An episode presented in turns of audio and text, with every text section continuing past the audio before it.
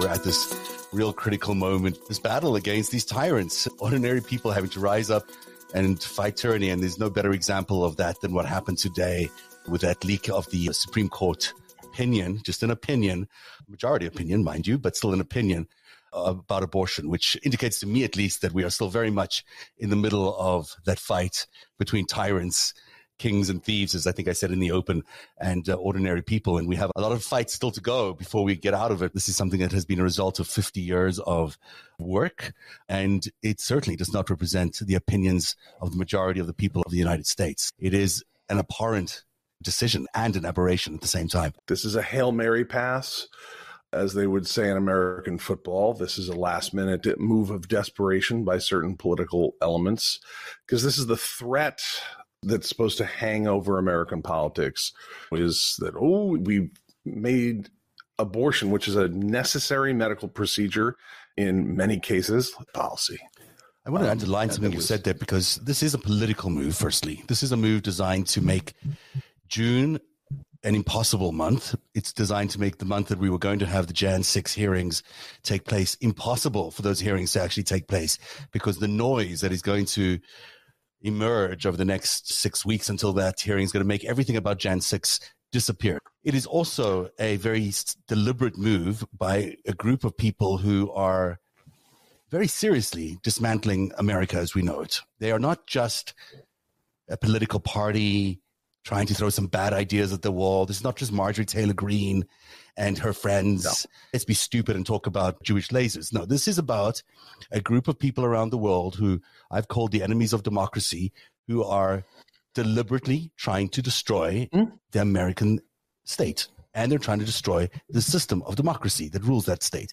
And they've been doing it very carefully for many years, longer than we've been aware of it, but we've certainly been aware of it for the last five or six years. And clearly we are still seeing today the effect of an endless amount of effort and dollars being spent on destroying America. I mean, this is really what it comes down to. It's destroying America, even at its very face value. This is designed to create so much polarization and so much tension in this country that it will just blow up whatever uh, civility we can have over the next few months heading into the elections. I often make reference to my game theory thread of December the 11th, 2016, because that's when I started talking about Russian intelligence and working both sides of the spectrum and it's the Russians that often end up as the stars in that piece of writing that I came out with. But I started telling a longer story arc that goes back four or five decades, and it really applies to Leonard Leo and the Federalist Society here. When I start talking about the right wing, I start talking about the network of think tanks and media outlets that started in the 70s and 80s. This is a long operation and it is not entirely a Russian operation by any mm-hmm. stretch of the imagination. There's been a political movement from the right to reinvent itself post Nixon, and that is they built on Nixon's Southern strategy of going into what was Dixiecrat territory of the older Democratic Party in the South, which had plenty of unsavory connections never dealt with before. They started weaving some of their ideas into these networks of think tanks. And some of those think tanks have become deeply compromised and serious tools of foreign powers. But in any event, several of these think tank organizations have had for their ultimate end the overthrow of the American government.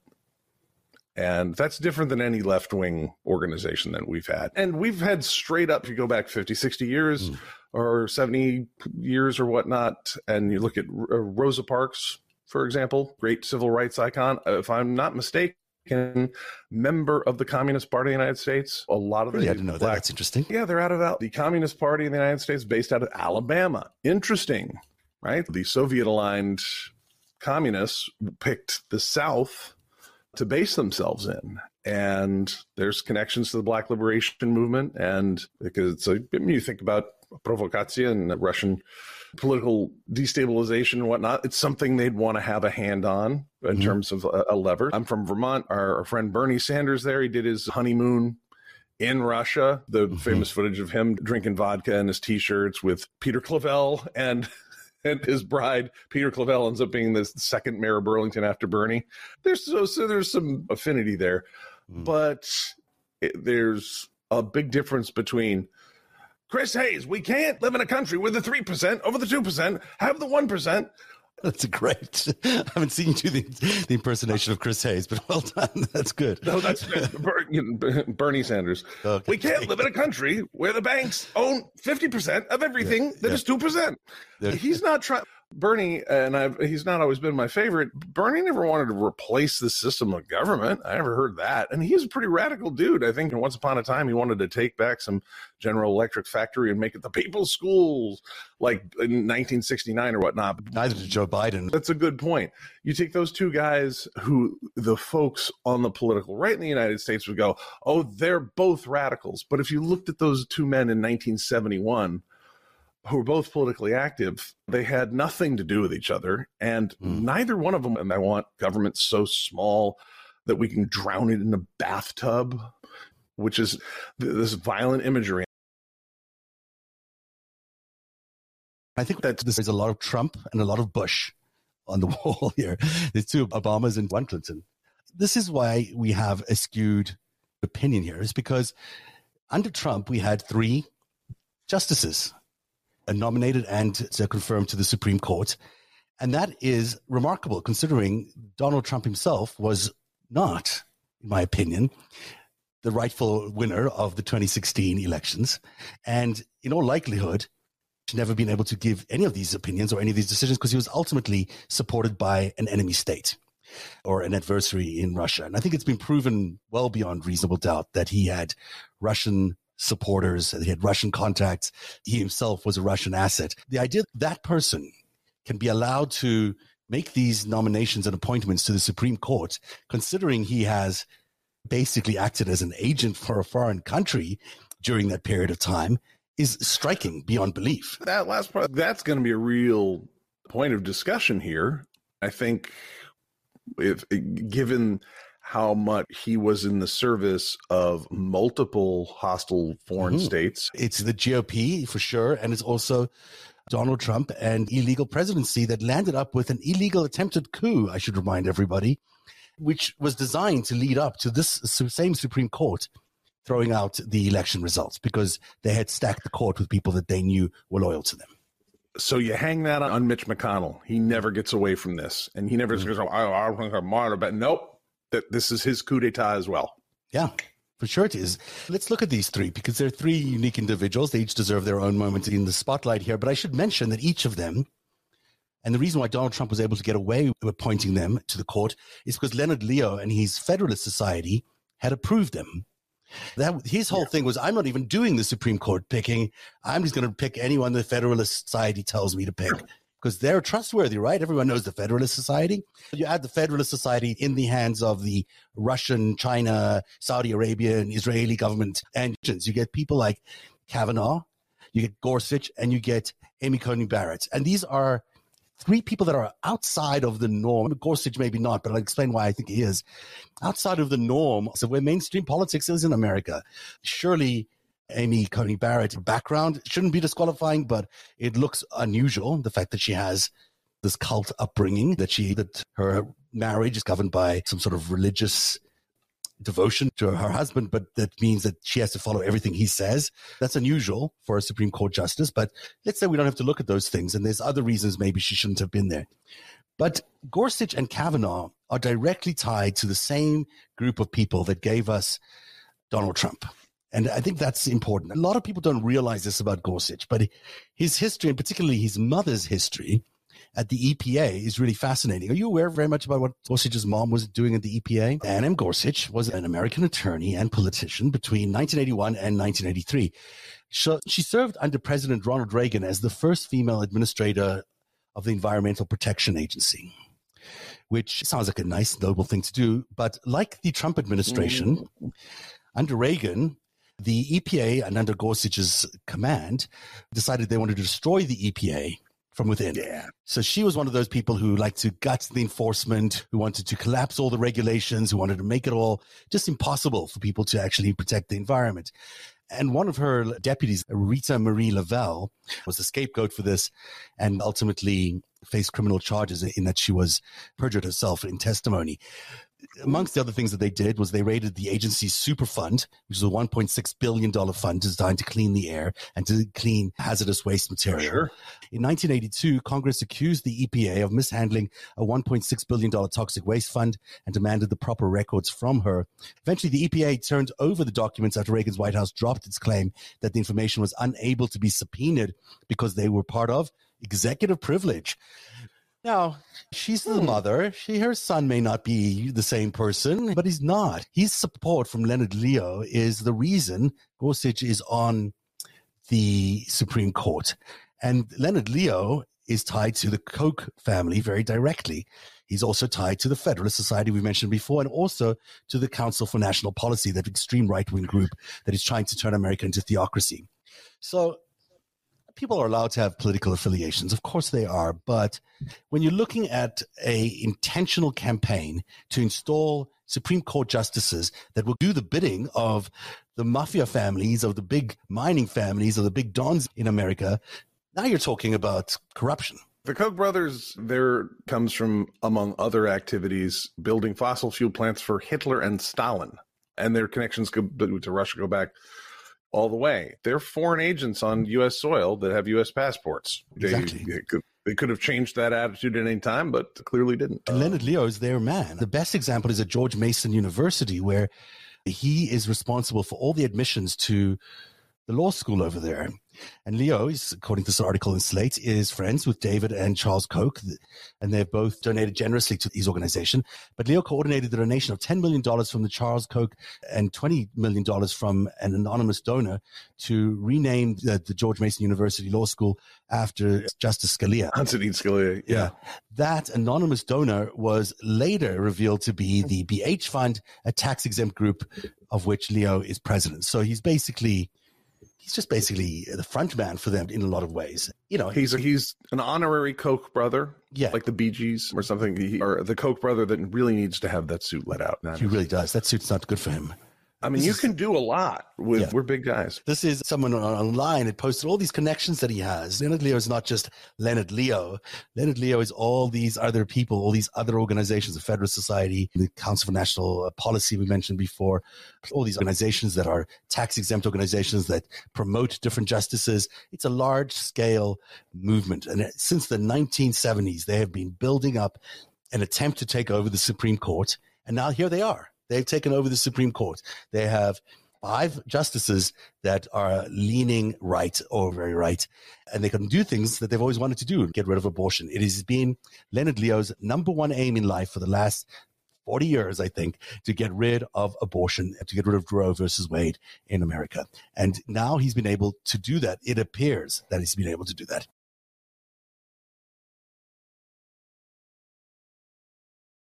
I don't know very much about the Knights of Malta. Do you know very much about the Knights of Malta? Oh, yeah, but sure. I don't know. If you look them up, they sound like a crazy thing. This is from the Daily Beast. Leo is a member of the secretive, extremely conservative Knights of Malta, a Catholic order founded in the 12th century that functions as a quasi independent sovereign nation.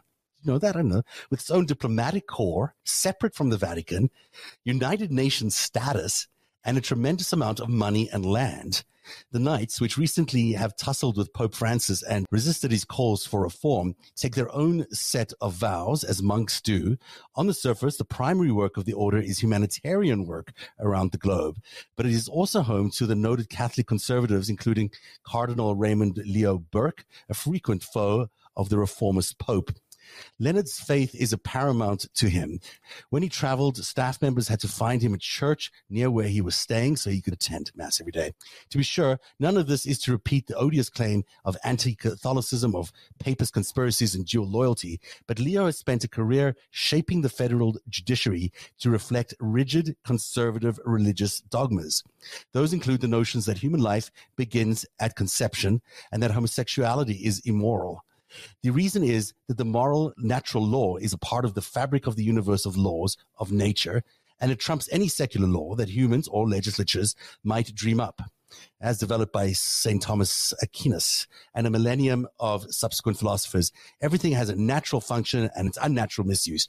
Food is for nourishment and sex is for procreation. Civil diversion is not what it's all about. It's all about procreation, reproduction, natural law, yep. natural things. Sure. Yeah, unless it's between a priest and an 11 year old boy. Yeah, that's, well, that's, that's a good point. You know, this Knights of Malta, as we've been investigating all of Trump Russia and everything that landed up being Trump Russia, people like Erik Prince is a Knight of Malta, for example.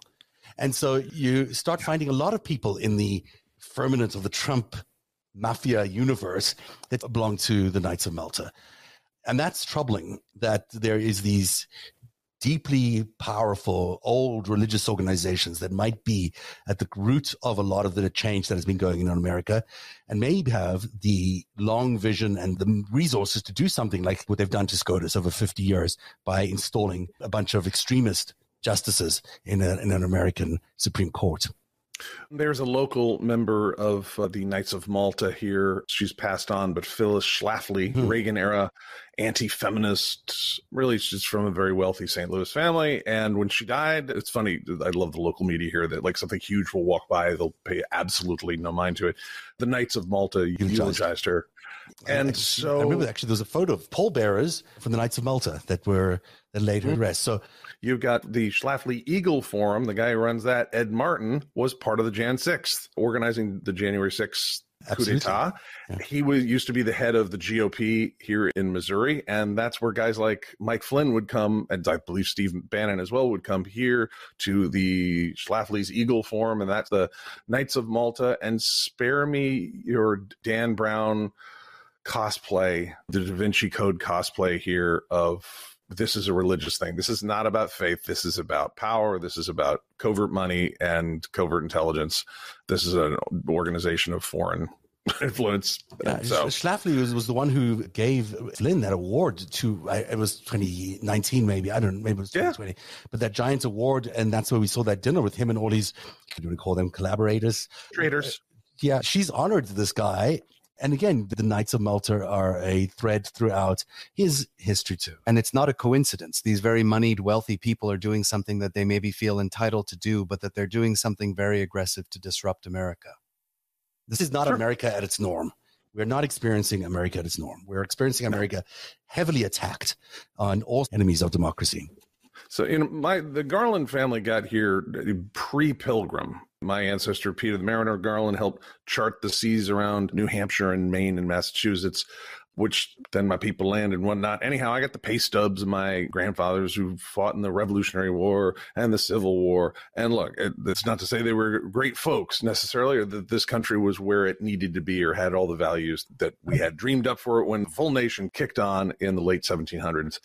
But the notion of even if it was just for a few landowning white dudes the notion of being free of these imperial mystical organizations that was paramount. Even if they themselves may have owned slaves or they themselves were elitist in other ways they were like okay maybe that's us and we'd like the nation to get better. But they definitely wanted to cast off the catholic church. They wanted to cast off the notion of primogeniture and divine right of kings.